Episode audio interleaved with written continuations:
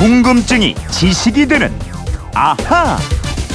네, 불쑥불쑥 튀어나오는 궁금증을 유쾌하게 날려버리는 지식 충전 시간 궁금증 해결사 김초롱 아나운서와 함께합니다. 어서 오세요. 네, 안녕하세요. 오늘은 목요일입니다. 이거 하는 날이에요. 아하 목요 특별판 앗, 앗, 이런 것까지.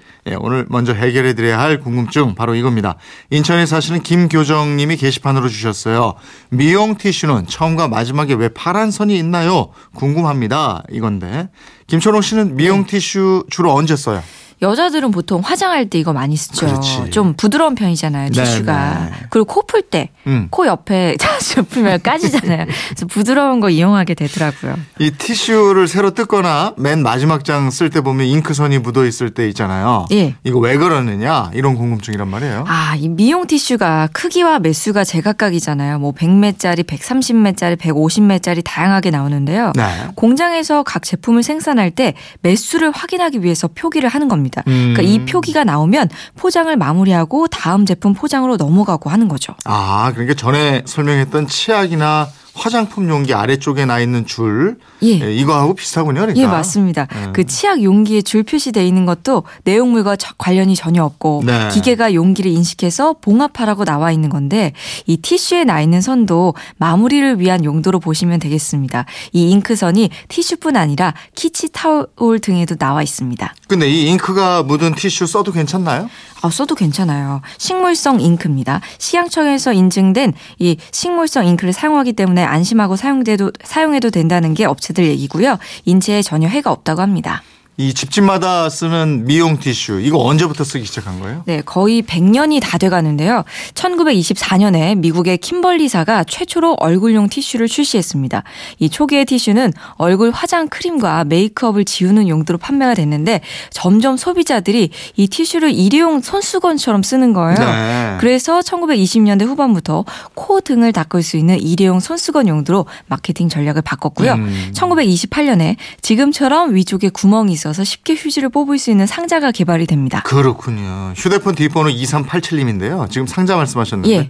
네모난 상자에 들어있는 티슈를 흔히 곽 티슈라고 그러는데 곽 티슈가 맞아요? 각 티슈가 맞아요? 이런데 마트에 가보면 표기가 제각각이라서 헷갈려요 이러신 거거든요. 네, 맞아요. 그 어디는 뭐 사은품으로 각 티슈 준다고 적어 놓기도 네. 하고 곽 티슈 세일해요. 이렇게 표기하기도 하는데요. 음. 국어 사전을 보시면 이 각은 면과 면이 만나 이루는 모서리라고 돼 있습니다. 네. 이말 뜻대로라면 이 각이 티슈가 담긴 용기를 부르는 말은 아니라고 볼 수 있겠죠? 어, 그럼 곽 티슈군요. 아닙니다. 아니요? 곽 티슈도 아닙니다. 어.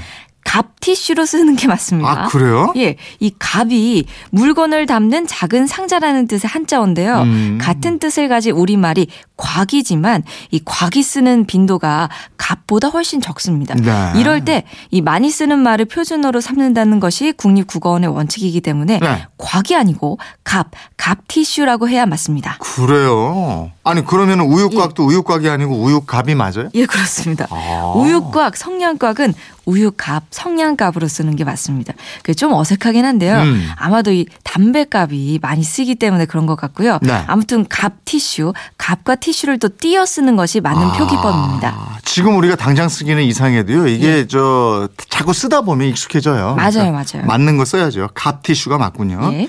이번에 MBC 미니로 김종수 님이 주신 궁금증인데 뉴스를 보면 청문회에서 자신에게 불리한 질문에 에, 모르겠다. 이러는 걸 모르쇠라고 그러는데 왜 이걸 모르쇠라고 하는지 궁금합니다 이러셨는데요.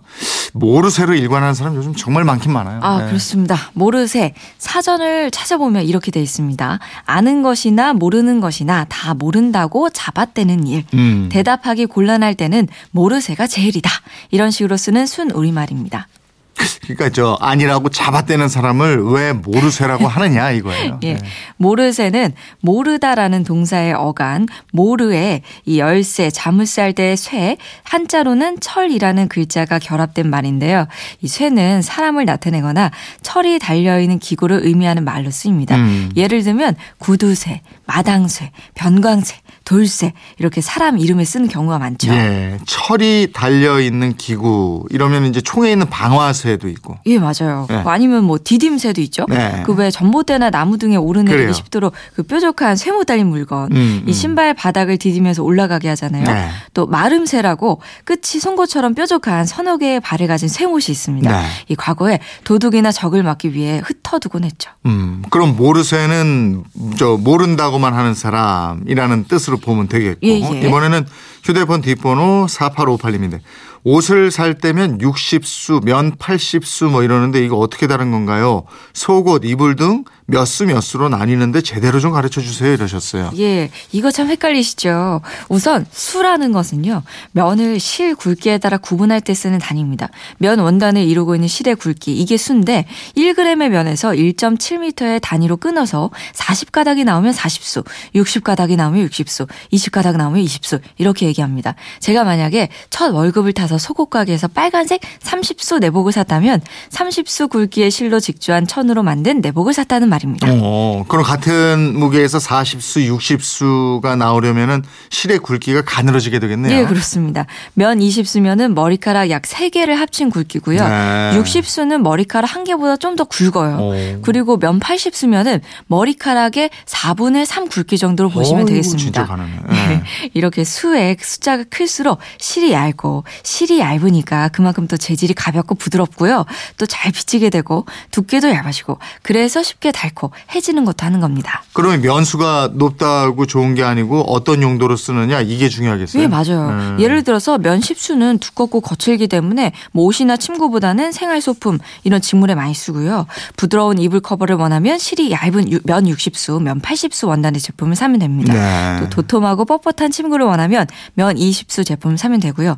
네이도 뭐 40수 네이, 30수 네이 다양합니다. 네. 4858님 이해되셨죠? 아하 목욕 특별판 앗 이런 것까지 오늘은 여기까지 해드리겠습니다. 소개된 분들께는 모두 선물 보내드릴게요. 김초롱 아나운서와 함께했습니다. 고맙습니다. 고맙습니다.